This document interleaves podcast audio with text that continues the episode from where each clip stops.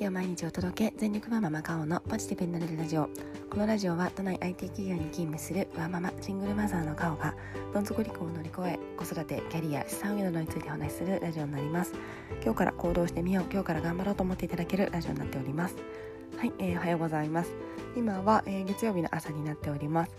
4連休終わって今日からお仕事の方も多いかと思いますが、えー、頑張りましょう。えー、私はこの4連休はですねんなんかちょっとうまく時間が使えなかったのが反省だなと思っています。やりたいこといくつかあったんですがうんなんかうまくペースがつかめなくてですね。え晴れていれば昼間は思いっきり、え息子と公園に行ってで、えー、終わってまあ夜とか朝とかに時間をとってっていうような、えー、動きをしているんですがやっぱり雨が降ったり止んだり、えー、ということでですねなんかうまく息子も楽しくこう時間を過ごすのが消化できなくてなんか私もイライラしてしまったり。で何ですかねやっぱり低気圧の影響かなんかちょっと疲れたりということでですね。なんかうんちょっと反省の4日間でした。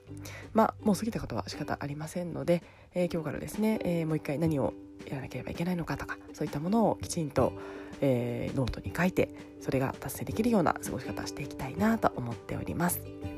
はい、えー、で今日なんですけれどもうん、なんか私やっぱり毎月1回ぐらいですねなんか微妙に気分が乗らなくてへこむというかそういった時期がやってくるなと思っています。えー、ただですね最近そんな時に思う思い浮かべる、えー、考え方がありましてどなたか誰かの参考になれば嬉しいなと思ってお話ししたいと思っていますそれではよろしくお願いいたします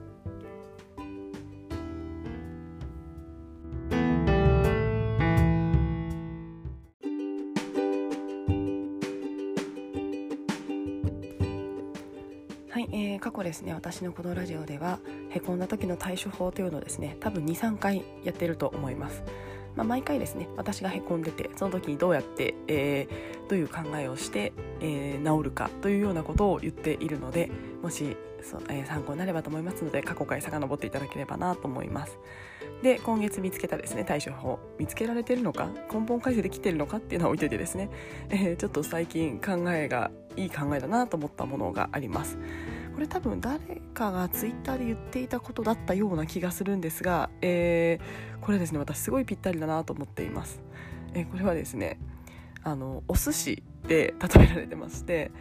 マグロが好きな人もいればアジを好きな人もいるし縁側を好きな人もいるからいろんな人がいてそれぞれ好きなものが違うんだから大丈夫みたいな、えー、考えです。私これですねすごい刺さりましてなんかですねついついマグロがいいなって思っちゃうんですね、まあ、私ちなみにあの中トロとかが大好きなんですけども。なんかですねそういったすごい人気があるものがすごい良さそうって思っちゃうんですけども。そうじゃないもの。まあアジとかも人気だと思うんですが、まあ、それぞれですね良さもあるし、えー、それぞれでいいんだよっていうのをですねなんかすごい私へこんだ時最近お寿司を思い浮かべます、うん、私縁側とか、うん、私今日イワシとかなんかそういった形でですね思い浮かべるようにしています。なんかですねこうこう大体へこむ時はもう人と比較をしてへこむっていうのが、えー、大体のパターンですしまあ、そういった方すごく多いんじゃないかなと思っています。できる人と比較して私はこれを持ってないとか私はできてないとかそう言ってへこむこと多いんじゃないでしょうか。私は月に1回ぐらいこのこういった内容の発言しておりますがやっぱりですねどうしてもこう強くなりきれなくてへこんじゃうことってきっと前あると思うんですよね。で、まあ、そういった時はもうまあ、女性は特にホルモンバランスだと思いますし、まあ、男性は分かんないホルモンバランスあるのかな、まあ、男性もですね、まあ、なんかサイクル気持ちのサイクルとかあと天気とかいろんなものに左右されるんだろうなと思っています男女問わず、なのでですねそういった時はえ何かしらえ考え方、えなんとなく感情が引っ張られちゃう時ってあると思うのでもう思考で戻していくっていうのが私は、え大事かなと思ってますのでこのですねお寿司、えー、マグロばっかりがいいわけじゃないよといろんな具材があってネタがあってカッパ巻きが好きな人もいるし子供だったら卵とかも好きだし赤身も好きだしというような形でいろんな人がいていろんな、えー、ものが好きなので、えー、自分もですねマグロになろうと思わなくていいっていうのをですね皆さんもへこんだ時ちょっと考えてみていただければななんて思っています。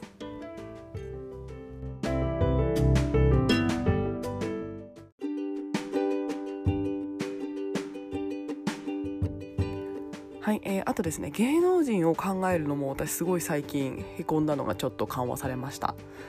えー、素敵な綺麗な女優さんが好きな人もいれば、えーとまあ、お笑いが好きな人もいるし、まあ、あとはアイドルを好きな人もいるしいろんな人が芸能界っていると思います。でそれぞれのファンが、えー、いると思います。でもちろんですねその中で圧倒的に人気がある人とかもいると思いますがそうではなくてなんか人気がある人とか なんかそういった人もいるしいろんな人で構成されているのが芸能界だと思っています、えー、でですねなんかそこであのやっぱり他人と比較する時にそもそもジャンルが違う可能性もあると思うんですよね。例えば女優の天海祐希さんと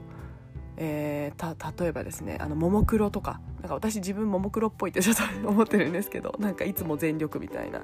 あの全力で汗流して、え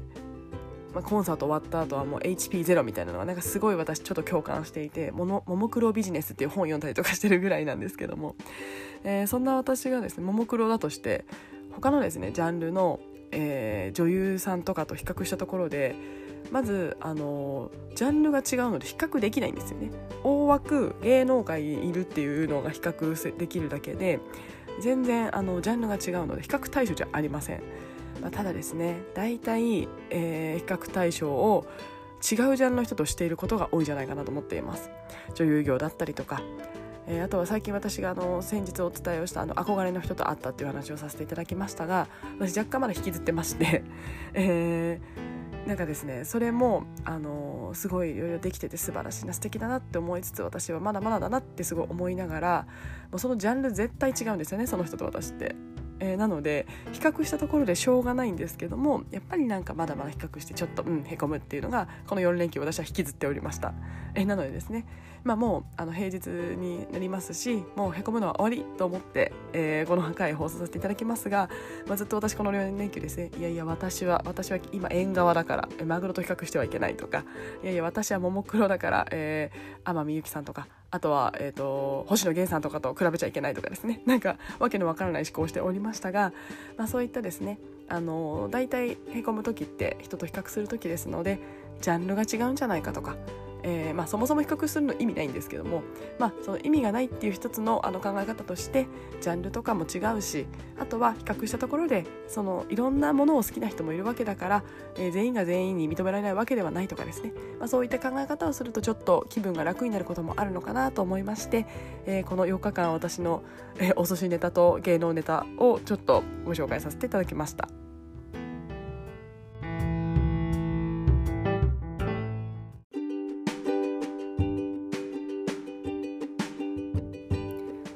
はいえー、今日は4連休明けということで、えー、ただですねそんなに遠くにはお出かけもできないし、えー、天気もなんだか不安定でなんだかこうモヤモヤしてしまって、うん、ちょっと消化不良だったなっていう方がもしかしたら結構いるんじゃないかなと思いまして、えー、そんなお話をさせていただきました、えー、ぜひですねもう過ぎたことはしょうがないです。はいなので、えー、今日からですねまた、えー、元気になれるように、えー、過ごしていくのがすごくいいんじゃないかなと思っております。えー、私ですねあのツイッターでもつぶやいたんですけども、えー、息子にですねあの本をちょっと買っておいてありまして、えー、なぜ僕らは働くのかというような本を置いてあります。それがですねすごく仕事に対していろいろ現代的な考え方が書いてある本でしてなんかこう会社員になることがいいっていうわけではなく本当にいろんな生き方があるよというようなところとかあと本当にブラック企業に騙されるなとかですね。あとは、えー、キャリアは偶発性だよみたいなことが分かりやすく書いてある子供にも分かりやすく書いてある本があります。で、えー、これをえー、そっとリビングに置いておりまして息子が読んでたんですけどもなんかふとですね急に、ま、あの息子にですね「ママ人生って100年時代なんでしょ？って言われましてそこが刺さったの？と思ってびっくりしたんですが、まあ、どうやら彼の中では100年生きるっていうことが刺さったみたいでで僕は、えー、7歳だからあと93年、えー、あるな長いなみたいなこと言ってましてママは残りあと60年ちょっとだねって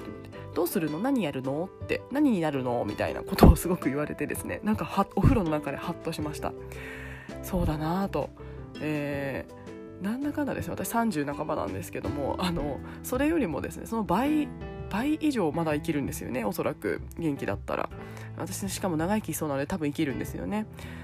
そうなるとですねなんかまだまだ若いなと思いますしなんか今できなくてもですねどうせまだまだ時間あるんだから、まあ、今日が一番若いと思ってなんかいろいろやらなきゃななんていうのをですねお風呂の中で息子に言われてハッとしました。なのでですねまだまだ、あのー、結構仕事を始めて30代半ばとかってまあそれなりにあのポジションもつきますし仕事も任されますしそういった年齢でえー、なんですかね結構やってきたなみたいな感覚ありますが長いで見る長い目で見るとですね全然まだまだなんですよね。えー、まあ健康寿命でいくと80歳ぐらいまでと言われてたりはしますが、まあ、それでもですねあの50年60、えー、40年あります。まあ、なのでですねえー、まだまだ先は長いですし、うん、今が一番若いと思って、えー、いろんなことでへこみつつ、まあ、ただですね自分で、えー、これをやろうと決めたことをやっていくことが自信につながっていくかと思いますので、え着々と進んでいこうかなと思っています。はい、えー、ぜひですね、あのー、なぜ僕らは働くのかお子さん向けにもいいんですけどもなんか自分で読んでもすごくなんか良かったですそうだなそうだなってなんか好きを仕事にしようとかえー、得意を仕事にするっていうのもあるとかですね。なんかすごくあったかいタッチで前向きに、えー、書かれている本なので、えー、ぜひですねあのお子さんへの、あの仕事みたいなものの会話する、あのきっかけになるかと思いますので、えー、ぜひ、えー、読んでみていただければななんて思っています。はい、えー、それではえー、今日からお仕事の方頑張っていただければと思います。一緒に頑張りましょう。今日も聞いてくださいましてありがとうございました。